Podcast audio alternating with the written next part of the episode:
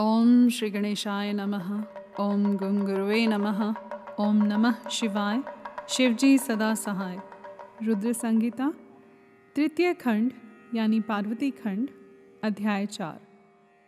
उमा देवी का दिव्य रूप से देवताओं को दर्शन देना, देवताओं का उनसे अपना अभिप्राय निवेदन करना और देवी का अवतार लेने की बात स्वीकार करके देवताओं को आश्वासन देना।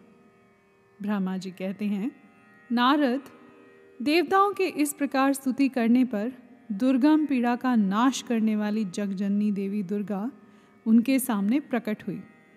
वे परम अद्भुत दिव्य रत्नमय रथ पर बैठी हुई थी। उस श्रेष्ठ रथ में घुंघरू लगे हुए थे और मुलायम बिस्तर बिछे थे। उनके श्री विग्रह का एक एक अंग करोड़ों सूर्यों से भी अधिक प्रकाशमान और रमणीय था। ऐसे अवयवों से वे अत्यंत उद्भासित हो रही थी। सब ओर फैली हुई अपनी तेजो राशि के मध्य भाग में वे विराजमान थी।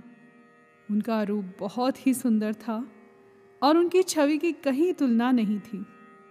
सदाशिव के साथ विलास करने वाली उन महामाया की किसी के साथ समानता नहीं थी। शिवलोक में निवास करने वाली वे देवी त्रिविध चिन्मय गुणों से युक्त थी। प्राकृत गुणों का अभाव होने से उन्हें निर्गुणा कहा जाता है। वे नित्य रूपा हैं। वे दुष्टों पर प्रचंड कोप करने के कारण चंडी कहलाती हैं, परंतु स्वरूप से शिवा, यानी कल्याणमयी हैं। सबकी संपूर्ण पीड़ाओं को नाश करने वाली तथा संपूर्ण जगत की माता हैं।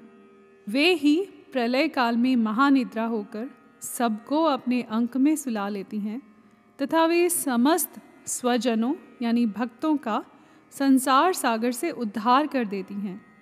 शिवा देवी की तेजो राशि के प्रभाव से देवता उन्हें अच्छी तरह देख न सके। तब उनके दर्शन की अभिलाषा से देवताओं ने फिर उनका स्तवन किया। तदंतर दर्शन की इच्छा रखने वाले विष्णु आदि सब देवता उन जगदम्बा की कृपा पाकर वहाँ उनका सुस्पष्ट दर्शन कर सके। इसके बाद देवता बोले, अंबिके, महादेवी हम सदा आपके दास हैं। आप प्रसन्नतापूर्वक हमारा निवेदन सुने। पहले आप दक्ष की पुत्री रूप से अवतीर्ण हो। लोक में रुद्रदेव की वल्लभा हुई थी। उस समय आपने ब्रह्मा जी के तथा दूसरे देवताओं के महान दुख का निवारण किया था।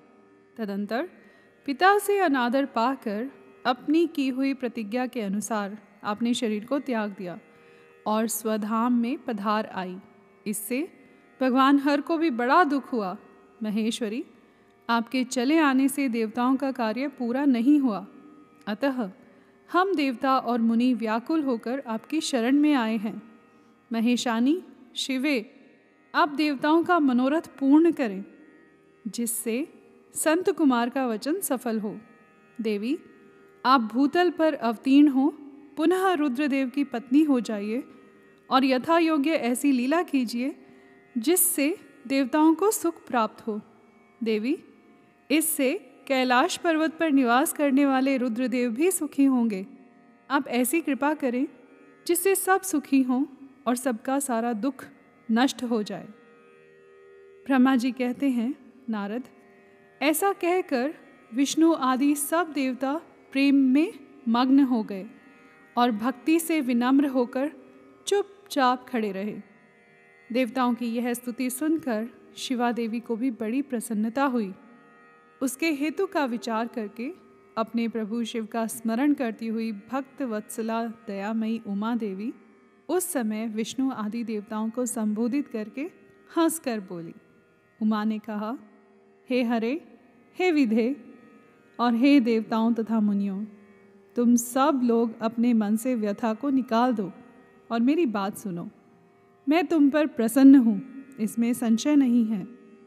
सब लोग अपने अपने स्थान को जाओ और चिरकाल तक सुखी रहो।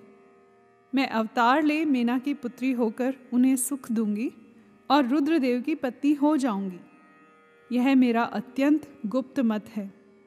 भगवान शिव की लीला अद्भुत है। वह ज्ञानियों को भी मोह में डालने वाली है। देवताओं, उस यज्ञ में जाकर पिता के द्वारा अपने स्वामी का अनादर देख जब से मैंने दक्ष जनित शरीर को त्याग दिया है, तभी से वे मेरे स्वामी कालाग्नि रुद्रदेव तत्काल दिगंबर हो गए। वे मेरी ही चिंता में डूबे रहते हैं।